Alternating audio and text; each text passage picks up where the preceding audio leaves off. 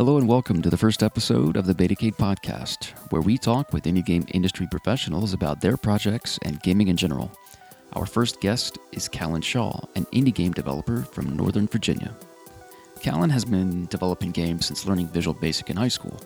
One of his most successful games is Dream Cards. Its mobile version was honored as technically DC's Indie Game of the Year in 2016. His most current project, VR Party Club, while still in development, has sold hundreds of copies in Steam Early Access. It's been selected for inclusion at DC Webfest, Magfest, AwesomeCon, District Arcade, where it won first place, and the Baltimore, Maryland Artscape, where it won the Gamescape Quick Play People's Choice Award in 2019. When he's not working on his indie game projects, he's making a living working for top interactive companies in the DC metro area. While at MediaRes for the past two years as lead game developer, He's made games for addiction prevention, infant safety, pain reduction, sleep health, young adult health, and more, specifically focusing on underserved and minority communities. Callen has served on the International Game Developer Association DC chapter's board since 2016 and as board chair in 2017. He also serves as vice chair for the IGDA Anti Censorship and Social Issues Special Interest Group. He's also run the DC area meetup called Gaming in Public since 2016. His full bio can be found on the extended interview on the Betacade blog at betacade.com. It is there where you'll find all of today's show notes and where you can sign up for our newsletter, which reports on all of our activities each month. During this conversation, we discuss gaming in isolation, how Callen sold his first indie game nine months after he started learning about game development, how Half Life Alyx is paving the way for the VR genre, games that are forever in beta, and his answer to the lightning question of a game jam idea with the theme of illumination. The more you have, the worse it is. That and much more. I'm excited to share with you Betacade's first podcast episode. Please enjoy our conversation with Callen Shaw. It is approximately 9:09 p.m. and we are both isolated in our house. This is how are you doing with isolation, sir? Oh man, it's been the time of my life. Finally get to catch up on video games for once instead of all the meetups I do. Right? What are you playing right now? Been playing way too much Animal Crossing. You know, I thought I would kind of get bored with it real quick and uh, get some time with Half Life Alyx. Yeah. But I'm struggling to play Alyx, and I'm just putting in probably eight hours a day on Animal Crossing. That's really weird because of how deep into VR you are. I would, I would think Alyx would be sort of like something that you've been waiting for forever. Oh, I mean, I love it. I mean, I'm not really into Half Life. This is the first one I'll okay. probably beat through. Okay. But I can beat Alyx anytime, and Animal Crossing has that horrible sort of mobile game loop of forcing you to play every day, so that gets priority my wife was looking at it for the Nintendo Switch. I don't know if she's going to get it or not. The Animal Crossing, that is, of course. It's a lot of fun. I've seen some guy, uh, uh, a science teacher. I don't know if you've seen this, but there's a clip on YouTube. You, if you type in science teacher and Half Life, there's a oh, science. I did te- see that. It's hilarious. This guy doing the math problems with the marker. yeah. If anyone hasn't seen this, there's like the very beginning of the game, you start in like this apartment you're outside in this patio. When you walk inside to the left, there's all kind. Oh, there's nothing but glass on the left side, and then there's markers where you can grab and draw. And this one teacher has like a half hour or 45 minute video of a full geometry lesson that he sent to all his kids. It's, it's so crazy. It's like just a testament to how well built that game is. Yeah, it's so like him grabbing the marker he he grabbed the eraser at one point and it was grabbed incorrectly or weirdly. He let go of it tossed it up and caught it in the right position and erased something. There's another uh, video i've seen making the rounds where someone's teaching you how to juggle in half-life Alyx. with pens i assume? Or i guess they found no some... i think maybe with bricks or rocks on the ground or something maybe That's cans. Hilarious. I didn't actually watch the video yet, but I saw a screenshot and I was like, I'm sure you can do that. I mean, when I was working on my game, one of the first things my roommate did, he's a big juggler and he was just like trying to juggle and he figured it out in a couple minutes. Mm-hmm. Wow. All right. So you said you're playing Animal Crossing now. Anything else, bef- maybe before isolation you were playing? I mean, that's my problem is I want to play all these games, but I end up just being so busy I don't get as much time. So isolation's be- really been good to me in that sense. I mean, I played through the new Pokemon game. It's okay. Nothing to write home about. So, we'll get into the bulk of the conversation here. So, sir, where did you originally grow up and how did you end up in Northern Virginia? Um, I'm from the Pittsburgh, Pennsylvania area, but uh, after my parents divorced, I grew up in Johnstown, Pennsylvania, which is about two hours east of that in central PA. Really boring wow. place. I don't really suggest it. and I went back to Pittsburgh for college. And while I was there, I met a girl, and after college, we moved together down to the DC area. Okay. And where you were, was that closer to DC or? So she actually went to graduate school at Gallaudet because she is into deaf studies, and that's like one of the biggest schools in the country for deaf studies. Okay. In one of the answers you gave to the little questionnaire I sent you, you said that you got into game development in what year was that in high school? Oh boy, I think that would have been either my sophomore or my junior year. I think it would have been my sophomore year. And you said a friend showed you that you could actually make games, and then you ended up learning, making, and then selling a game all in one school year? Yeah, actually, I think it was I took my first Visual Basic class in the spring semester, spent all summer at home making this game because hmm. I, I didn't even know some basics yet. Like, I didn't know how to do a for loop. So I have this code that's all just if this, if this, if this, like 10 nesting levels deep. But I somehow managed to make a really awful, like, turn based RPG kind of thing with MS Paint graphics. And I sold it to my classmates the next uh, fall semester on floppy disks. That's incredible. A, a lot of game de- developers that I talked to, a lot of them, you know, spend, you know, years making a game. And, and, of course, you're in high school, you made like a smaller game, but it's I think it's kind of crazy to say that you learned it and then made a game and then sold a game in less, probably less than a year. Would yeah, you say? probably about eight, eight or nine months.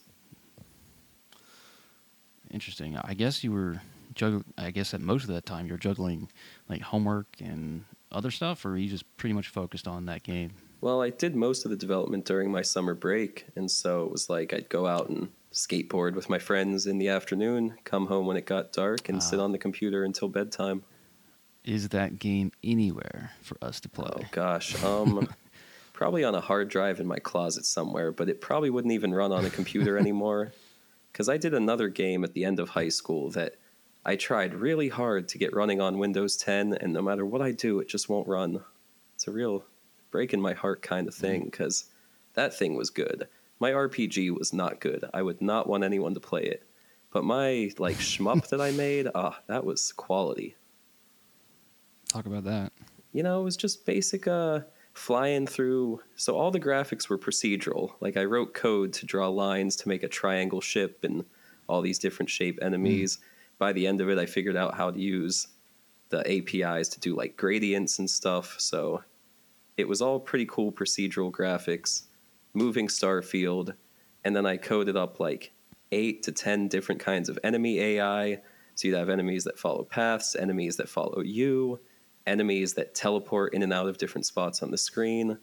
And at the end of each level, the enemies you killed give you points that would let you upgrade your sh- ship. So it had this whole kind of RPG upgrade system, like six unique bosses. And yeah, that was my senior project. And uh, I went to a high school where, you know, it wasn't a bunch of overachievers. So my teachers were pretty blown away by it. yeah. wow. So during the time of were you just coding? Were you reading books? Were you i guess there weren't too many online courses at that time. So what were you doing anything other than just, just grinding away?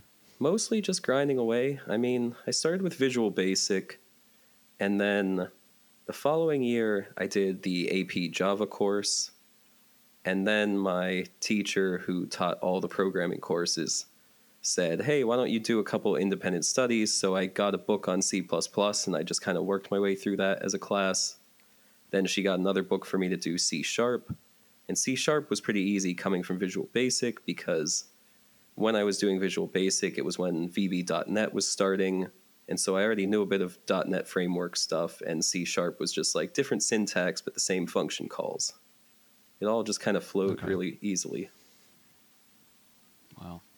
Uh, we'll talk about IGDA or the Indie Game Developer Association for those who don't know, and we'll talk specifically about uh, the Washington D.C. chapter of which you are the treasurer, right? Currently, yeah, and just a correction, it's not an indie game thing, it's the International Game Developer Association.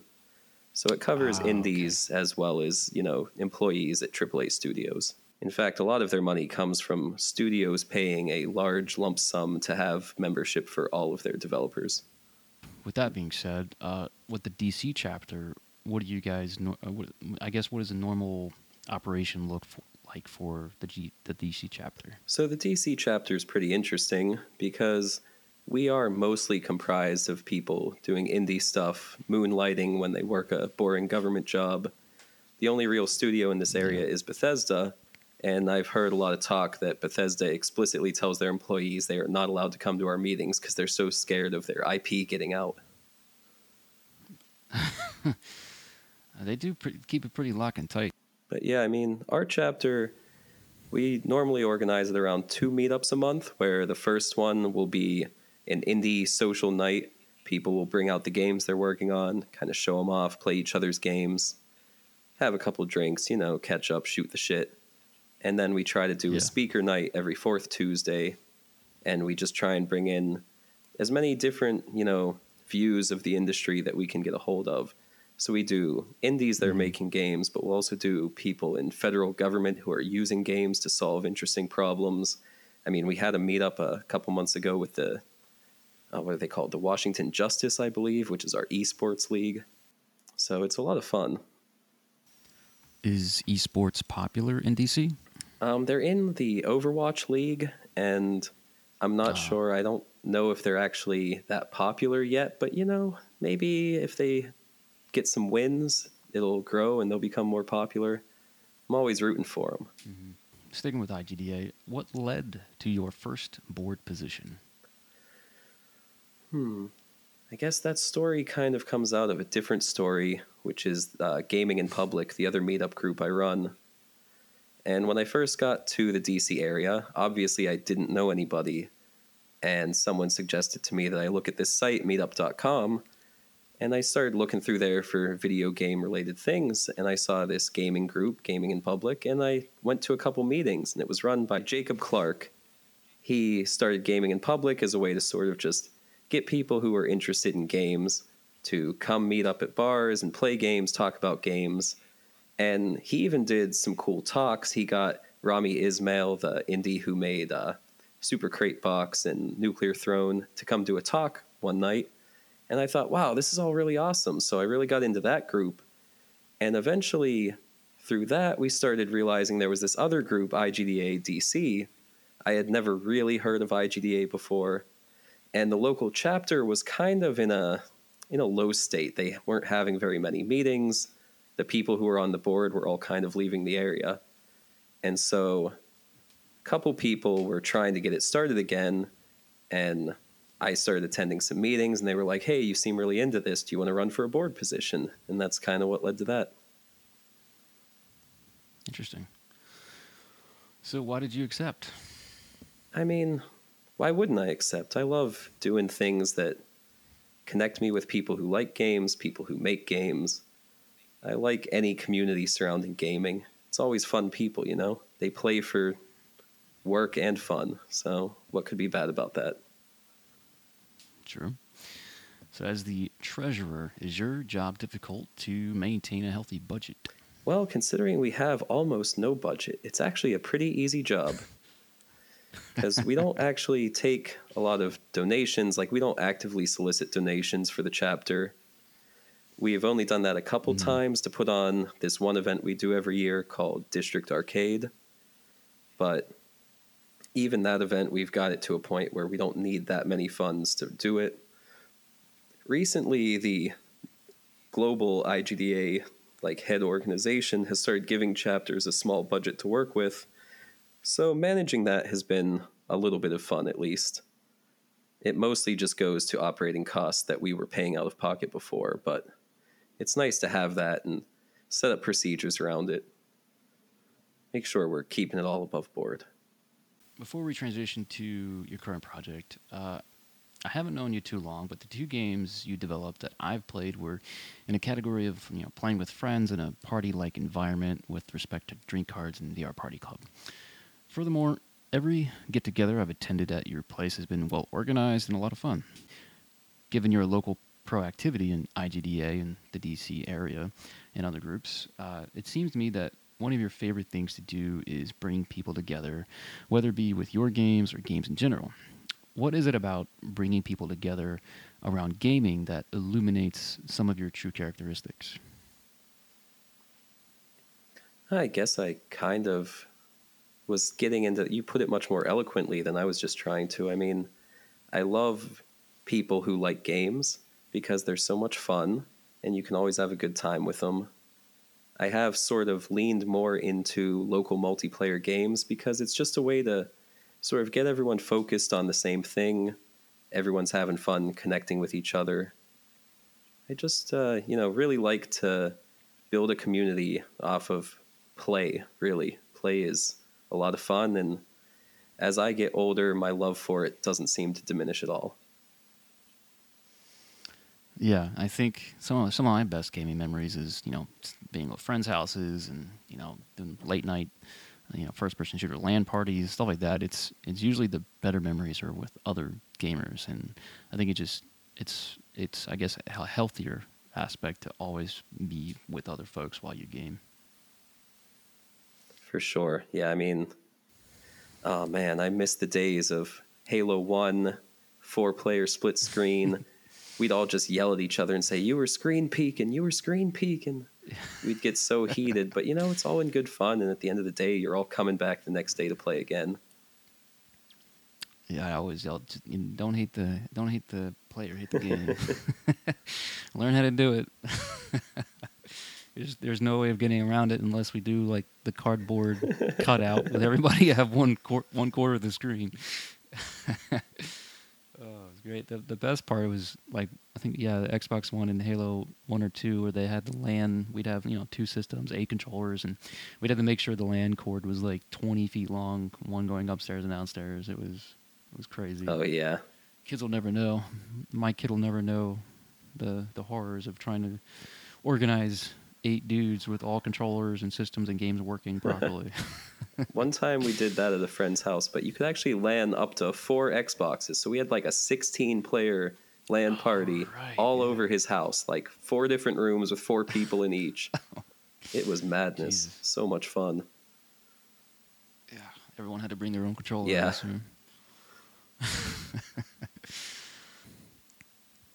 So let's start with a quick summary of your most recent project, VR Party Club. So, VR Party Club, it's kind of a shameless Mario Party clone that the goal is to bring all the best parts about VR into one place. You know, there when we started it about 2 years ago now, there was so much going on in VR. Nobody really knew exactly where it was going to go, but I was playing so much cool stuff and I was like, I want to show this to people, but I don't want to have them learn a very complex game and then take them out and put them in another very complex game. I wanted to give them like simple hmm. bite-sized versions of all the best stuff: shooting, climbing, like ducking and dodging, catching, throwing. And we were already making a bunch of mini games for this Magfest Versus project we were doing. And I was just like, let's turn this into something. Let's just use the Mario Party model add a board with some dice you can roll. That's basically its own tutorial where you pick up these dice, you throw them, and you're like, oh, I get this. It's like the first thing you do, and it's so natural that I've seen kids as young as like four years old do it easily. And then from there, you yeah. just, you know, build on it. You have little interactions. Then all of a sudden, you're able to shoot at robots and duck behind the bar as they're shooting back. And it's just been so great to kind of build that like first experience for people. Yeah, it's it's great to to build something like that for VR, and it helps, I guess, you know, having a party club and or rather having a game that enables more than one person to play really kind of helps the uh, ecosystem of VR in a way. True. That was another goal that I thought is I have this VR headset. I don't know anybody else who has one. I need to make a game that lets me share it with them. You know, we take turns rather than just everybody watch me play. And so, yeah, we just made a game where you roll dice, move around the board, play a mini game, take the headset off, pass it along. And you do that in rounds, just like Mario Party, until at the very end, whoever has the most stars wins, basically. Yeah, it was. I played it at your last um, party at your place, and it was really fun. Uh, it, all kinds of different games. You're you know dodging spiked rooms. There's you know there's like a kind of like a frisbee slash pong game. It's they're not typical games. It's that's what I love about it because it's like there's games there's things about it that are familiar, but you, you're put into a different kind of environment. So it's it's kind of cool. It's a mix of of I know what I'm doing, but I have no idea what I'm doing. Yeah, we try to make the interactions very familiar, but then make the whole experience very new because you know people are used to games where they're looking at a TV. This is like, but look, the world is surrounding you. You look in any direction, and here's like a neon colored world of a beach somewhere. To the game you were talking about. Yeah. Yeah, I think I think that was my favorite because I didn't. It took me a little while to to, to get the goal uh, to to be able to block and or catch the shot of the AI player, which I think was really cool how well the AI worked on that. By the way, because it made it pretty damn challenging.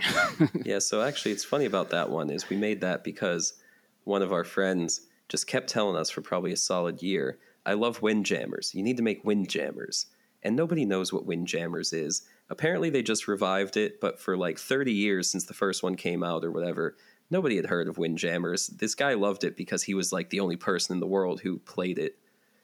And he's like, I want VR Windjammers. So finally, we decided to give him VR Windjammers.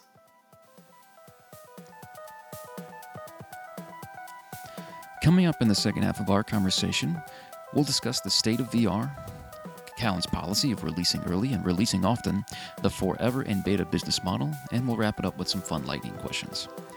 In the meantime, for more information on Callan, his exciting VR game, VR Party Club, Game Jam, secret projects, and a ton of other things, head to the accompanying blog at betacade.com. The link will be in the show notes.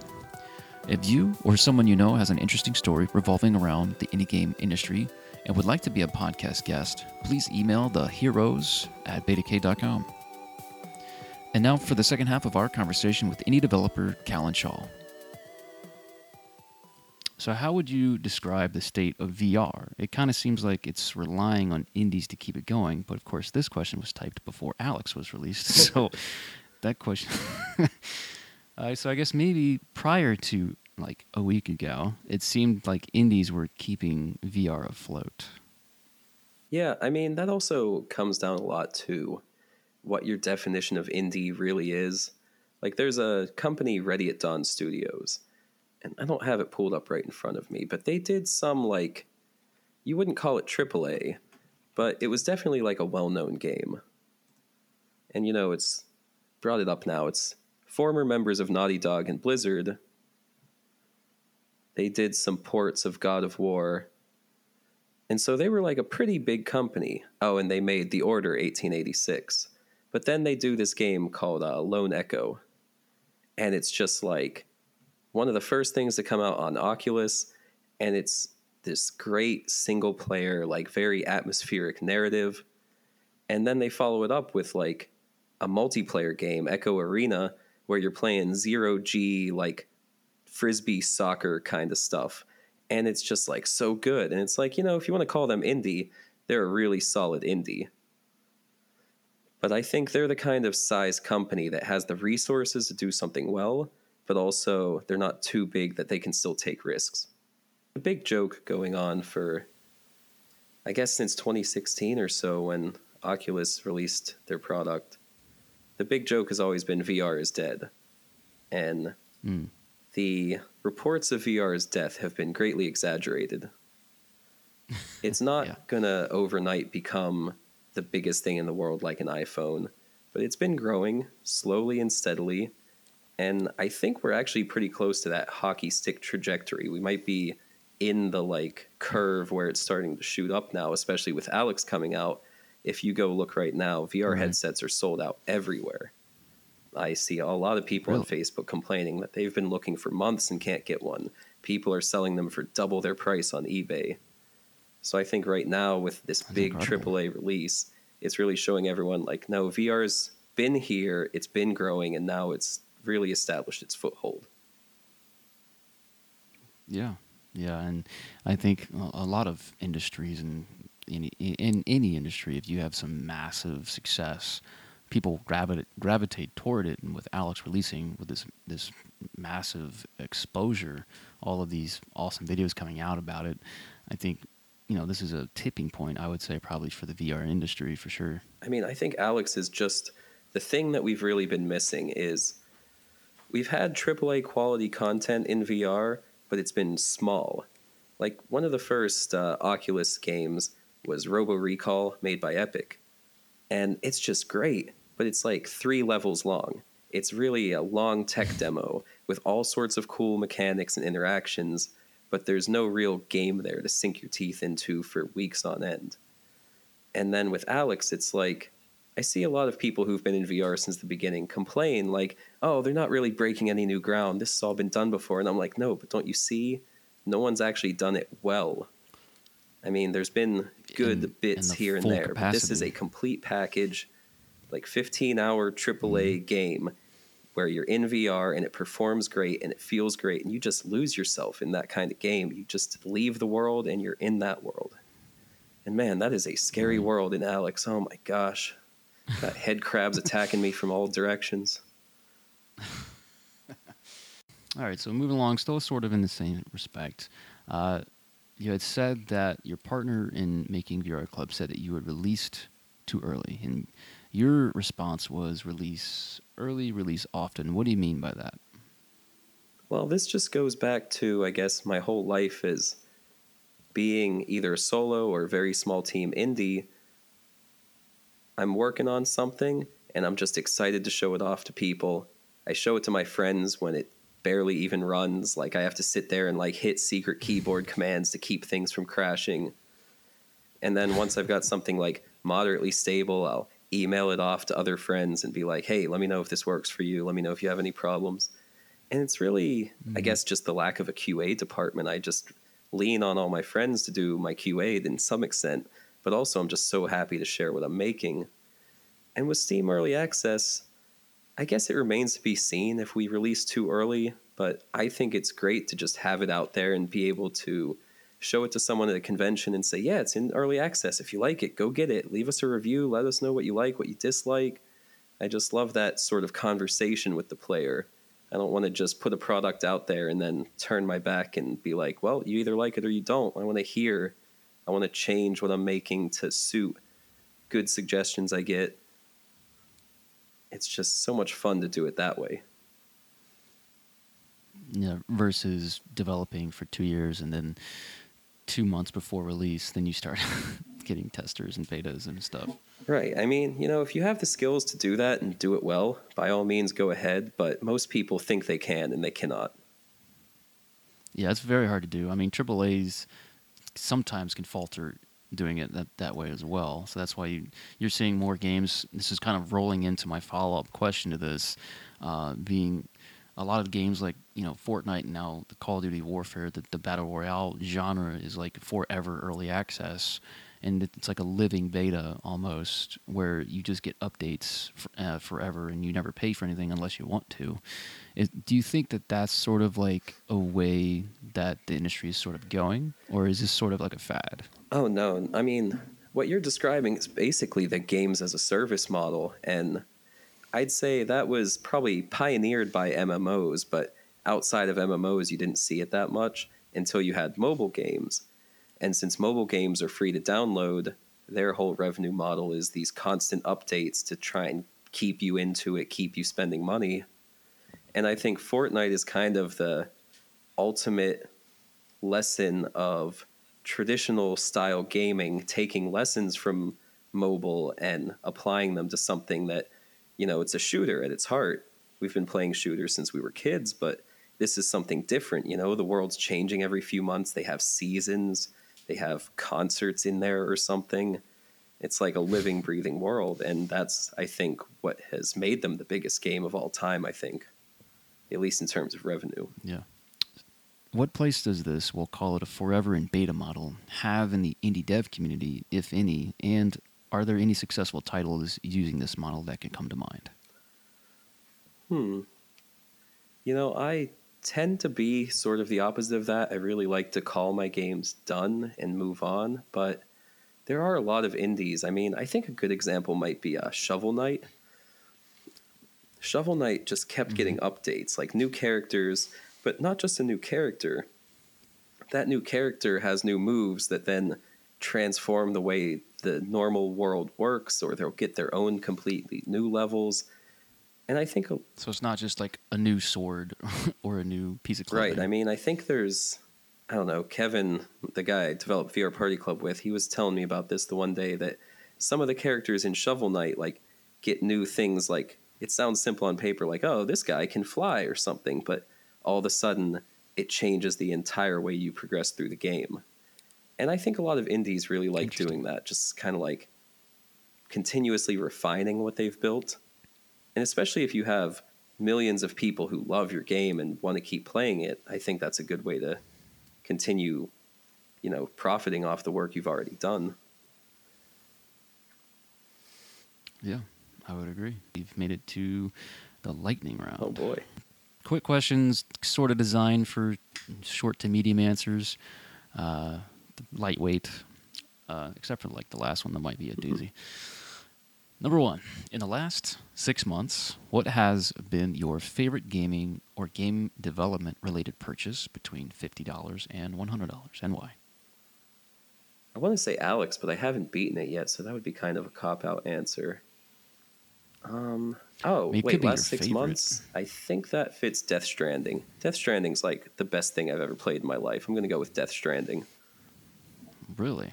Yeah, that game. What'd you like most about it? I, it's just so it's so familiar and it's so stripped down. I mean, you can't describe it in a way that really does it justice. It's like, yeah, you know, you, you walk around this world and deliver packages, and walking is really hard. Well, that doesn't sound fun. yeah, but you just got to play it. It's like this almost transcendent experience. It's like if I was tripping acid and playing like a really bad game, I would feel like the way I feel in Death Stranding. Interesting take. Also, wow, how good. prescient was Hideo Kojima talking about a world where everyone's locked in their houses and the only people are delivery men? That's like yeah. a month before this thing broke out in China. A week before I got caught saying, I'm sick of these Groundhog Days, I think to a coworker or my wife, and a week later, we were in isolation. like, I'll never make that comment again. Lightning round question number two. If you could have one loading screen in a game, which game would it be, and what would the loading screen look like or say? So the thing is, I kind of hate loading screens, and I do my best to not have them ever in my games. Yeah, it's more of a, an old school question. Well, it's more like if I had an artist that could produce good art for my games, then I would have a lot of art to load, and I would need a loading screen. but I really like in Splatoon, whenever you're searching for a match online, they let you play this little like mini game. This is on the Wii U version. I think they removed it for the Switch, but I'm not sure. Maybe not. Where you're like just playing this little jumper game and like that's your loading screen game basically and i just thought that was so fun i played so much of that waiting for online matches i would want something like that like a little mini game you, so you would want a, a, small mini game as your loading yeah though i think i heard once somebody has a patent on that idea and no one's allowed to do it it's weird oh my god why would you do that because this world is run by lawyers man yeah that's true favorite gaming, food, and or drinks, snacks, whatever. Like to eat while I'm playing. Yeah. Hmm. I mean, I feel like such a basic bitch, but man, Doritos and Mountain Dew really do hit the spot like 100% of the time.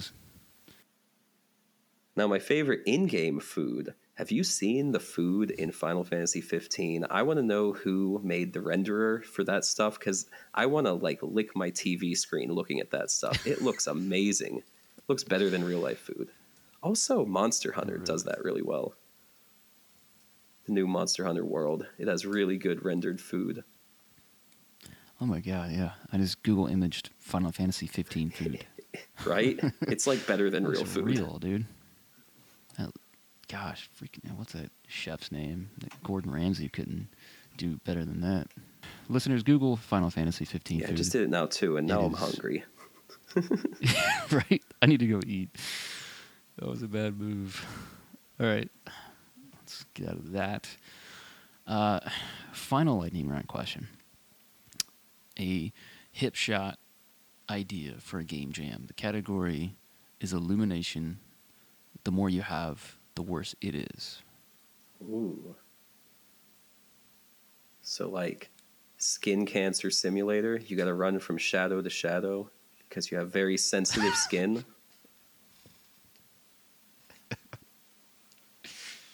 That was quick as hell. You know what's funny is the first thing I thought uh, is this old Game Boy game, Boktai, where it had a sensor in the cartridge and you had to play the game in the sun to charge yourself up, and apparently it had puzzles based on like walking between the light. So that immediately came to mind. It was like, but the opposite of that. All right, well, that's all the questions that I have generated for you, sir. Is there anywhere you would like to point folks to find your current project or projects? Yeah, you can download VR Party Club in Steam. It's on Steam, it's in early access, or you can look up the website at vrparty.club. Where are you at in social media if you are? I'm at Callen Shaw on Twitter, and we just launched our new VR Party Club Facebook page, so give us a like. You'll be in the first like 20 probably. But yeah, I hope to be posting there more. I try to stay off Twitter, you know, it's bad for your health, but if you reach out there, I'll get a notification and I'll find you. All right. All right. Well, thank you, sir, for being guest numero uno on the Betacade Yes, I podcast. made it. Number one. That's a wrap, folks. Thanks again goes out to indie developer Callen Shaw for being our first guest. All of his links will be in the show notes. Thanks also goes out to Brandon Nieves for supplying this hip chip tune we've been jamming to this episode. If you would like your music featured in a future episode, email theheroes at betacade.com. And thank you for listening to our first podcast episode. The extended interview blog piece is up on the website at betacade.com, where you can also view the show notes and sign up for our monthly indie industry newsletter. The newsletter summarizes all of Betacade's activities in the indie world. To get the next podcast episode sent straight to you, click subscribe. Catch you next time. Until then, happy gaming.